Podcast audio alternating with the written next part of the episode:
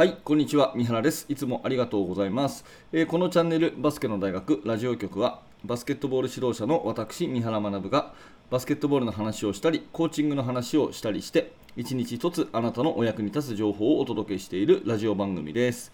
えー私の人生をかけての目標は、ボトムアップ理論×バスケットボールで日本一素敵なチーム作りをすることです。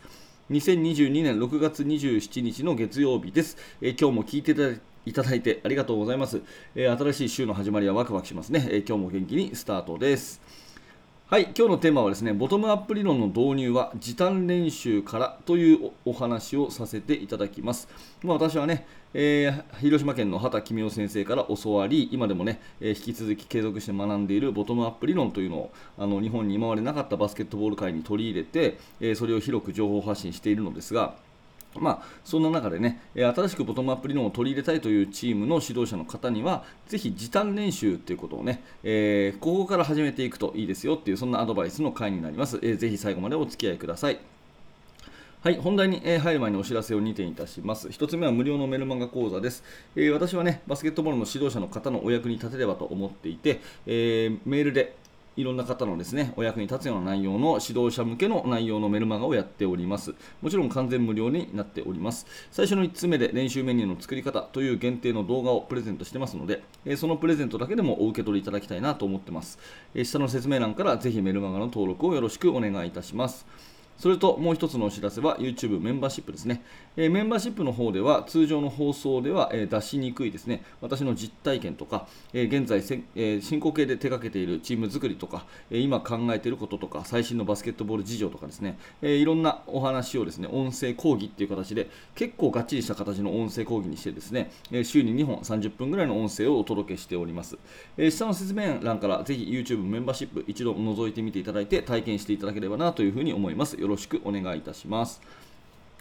さて、えー、と今日の本題なんですけれども、ボトムアップ理論の導入は、えー時短からということなんですが、まあ、私はね、えー約2年前にボトムアップ理論というものを自分のチームに取り入れました。うん。えきっかけはですね本を読んだことがきっかけなんですけれども、うん、なんとなくこう生徒が生き生きとしたチーム作りしたいなとか、え私が全て教えるというよりは私の教えを元にしてですね生徒たちがどんどんこう成長していくような組織にしたいなってぼんやり思っていたところを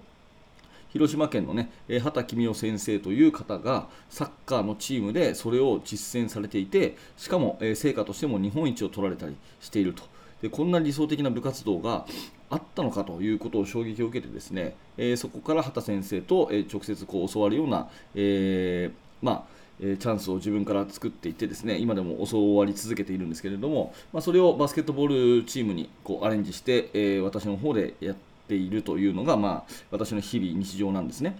でそんな、あの様子を、まあ、こういった音声とか、えー動画、ブログとかで、えー情報発信しているので、えー嬉しいことに最近はですね、あのー三原さんの情報発信を見て、え自分のチームでもボトムアップ理論を取り入れてみたいと思いますというようなお話をいただいたりしております。えー最近ではですね、あの遠くは宮崎県の方から、えー練習見学に来たいとかですね、以前は北海道から、えーお越しになった方もいましたし、うんえー、と昨日は山梨県の方からぜひ合同練習行かせてくださいというような練習あの連絡をいただいたりとか、え非常にこうありがたいことに広がりを見せております。でそんな中あ、ちょうど今の時期はですね、え中学生、高校生を教えてらっしゃる方方はいわゆるこう新チームに移行するという時期で、えーこのチームからぜひボトムアップをやってみたいっていうね、または始めてみましたみたいな、えーそういったメールとか、えーお便りをいただくことが最近は非常に多いんですね。で私自身もうあの丸2年、えボトムアップ理論を取り入れてから本当に丸2年経つんですけれども、うん、一番最初何からやったかなということを考えたときに一つあの力を入れたのがこの時短練習だったんですね。はい、あの最初に、まあ、ボトムアップ理論をやっていきたいんだと。でボトムアップ理論とは何かっていう話だったりボトムアップ理論をやることで、えーこんないいことがあるよっていうプレゼンを生徒たちにしてああじゃあ先生それならやってみましょうと。先生がそこまで言うならやりましょうよっていう感じに、えー生徒たちがなってくれて、えー初めてコートに行ったんですけれども最初にねその基本の3本柱、まあ、よくねお話を、ね、させてもらいますけど挨拶返事。そして後片付けっていうこの3本柱ね。これをまず最初に持ってくるのはもちろん大事だったと思っています。うん、最初にね、えー、自分たちが主体的に動ける自分から動けるっていうチームになるためにはやっぱりあの整理整頓掃除から入ろうねということだったり、えコミュニケーションを大切にするチームそれから、え人から応援してもらえるようなチームを目指すんだったらやっぱり挨拶は大事だよねということ。そして自分たちで練習メニューを考えたり、えそれから戦術とかメンバーとかいろんなことを自己決定していく上でお互いにこう返事をしていく会話をしていく、えーと、コミュニケーションをしていくってことでやっぱり返事っていうのは基本だよねというところからですね挨拶返事そして後片付けっていうここはですねまず最初のところで、導入をして、丁寧にやっていくということなんですよね。まあ、と同時にですね、じゃあ最初の練習の時に、えー、今まで練習2時間、3時間やってたのをですね、全部挨拶の練習、掃除の練習、ね、返事の練習にするかっていうと、そんなことはないわけで、当然バスケットボールの練習も並行して始めていかなきゃいけない。で、この時に、えー、一つこだわったのはですね、その練習メニューを生徒たちに決めさせていくというところから入るのですが、うん、うんと時間を区切るっていうことをものすごくこう意識して、えー、私は始めた記憶があります。はい、っていうのもですね最初からこう全部やってごらんっていうとなかなか厳しいと思うんですね。うん、あの、全くこう真っ白なノートにですね何書いてもいいよって言われると結構困るじゃないですか。それを最初のうちはですね、えー、これをまあ書き写してごらんっていう風にするとペンが走ったりとかですねあとは塗り絵みたいにして、えー、ある程度のこうガイドラインがあるとやりやすいっていうようなところがあると思うので全部好きにやっていいよっていうのは一番難しいわけですね。うん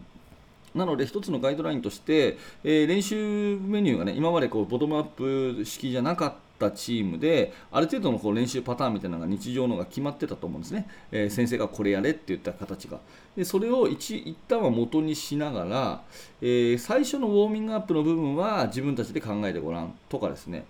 最後のゲームやるときのメンバーをまず今日はみんなで決めてごらんとかですね、で真ん中のここの練習のところを、あのまあ、昨日の反省を生かして変えてみたいと思うんだけどこれをみんなで決めてごらんとかですね。こういう部分的にこう入れていくっていうやり方がスムーズなように思います。はい、で、えその時にですね話し合いをしたりするにも時間がかかるし最初のうちは生徒も慣れないんで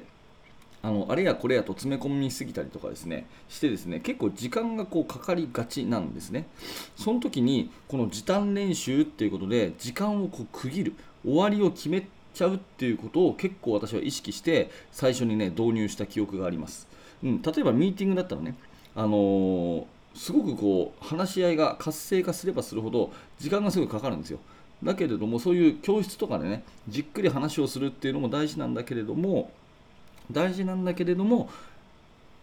やっぱりこのミーティングは3分で終わらせようとか5分で終わらせようとかっていうことを決めてでタイマーのブザーがビーってなったら話がまとまらなくてもそこでもう終わりにしちゃうっていうようなことをね最初はやってたんですね。で練習にしても今まで3時間やってた。私大体3時間やってましたからあの一番こうトップダウンでやってた時ね。3時間やってまだ足んなくてもっともうちょいやるぞみたいな感じでね。いつ練習終わるんだろうしかあの生徒の頭にはないみたいな そういう日もありましたけどもうこれをですねもう2時間と決めると。または90分と決めると。いうふうにやって私の中ではやっぱり一番いいのは、えー、まあ、ウォーミングアップクールダウン含めて2時間かなというふうに思ってますので、えー、90分とか60分とかいろいろ試したんですけど、まあ、2時間かなというふうに思ってましたので、えー、まあ、2時間なら2時間120分と決めると。で今からタイマーをして120分になったらもう練習そこでスパッと終わりねっていうことをやってましたでそういうふうにすると本当に必要な練習は何かとかですね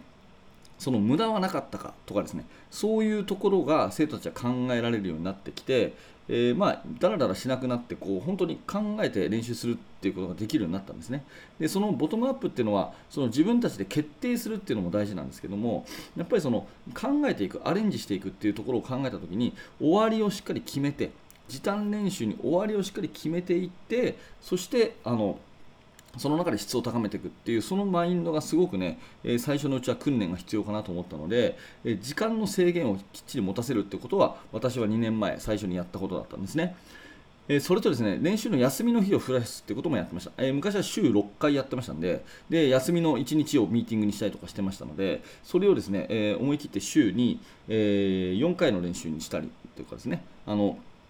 で1日はミーティングするとか、え練習時間をこう削るもそうだし休みをこう増やす、うん、夏休みにね、えー、連続で休みを入れるとか、まあ、そんなところをやっていって休みがここにあるんだから今日の練習は頑張ろうとかですね、うん。えー、1週間後1週間こう休みがあるので、ね、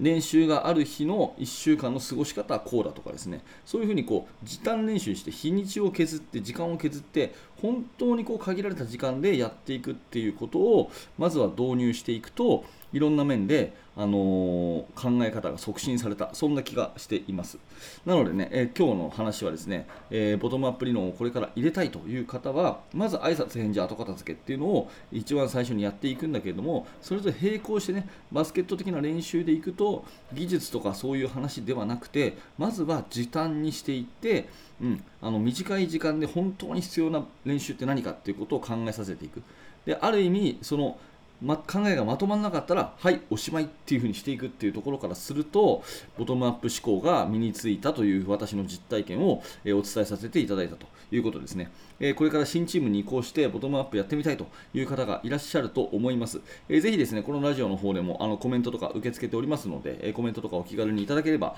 えお答えできるものはこのラジオで取り上げたいなと思いますので、えー、ぜひ頑張ってね一つでも多くのチームが、えボトムアップ理論を取り入れていただければ嬉しく思います。はい、ということで、えー、今日のお話はボトムアップの導入は時短練習からということで、もう私はね、時短練習なくしてこう素敵なチームはできないんじゃないかなと思うんですね。えー、先生が延々と話をして、えー、あれやれこれやれっていう話になってですね、えいつ終わるのかなと思いながらボトムアップも何もないんじゃないかなというふうに思いますので、えー、ぜひ時短練習、時短というキーワードで、え新チームスタートしてみてはいかがでしょうか。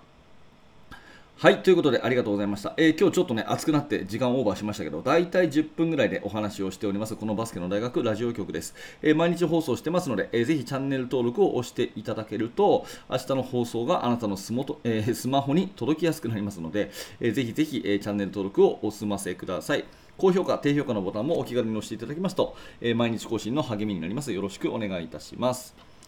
えー、最後に、えー、バスケの大学研究室では、えー、現在進行形で手掛けている最新のチーム作りについて、えー、Facebook にてほぼ毎日2000文字ぐらいの記事を投稿しております、え興味のある方は下の説明欄からバスケの大学研究室覗いてみてください。よろしくお願いいたします。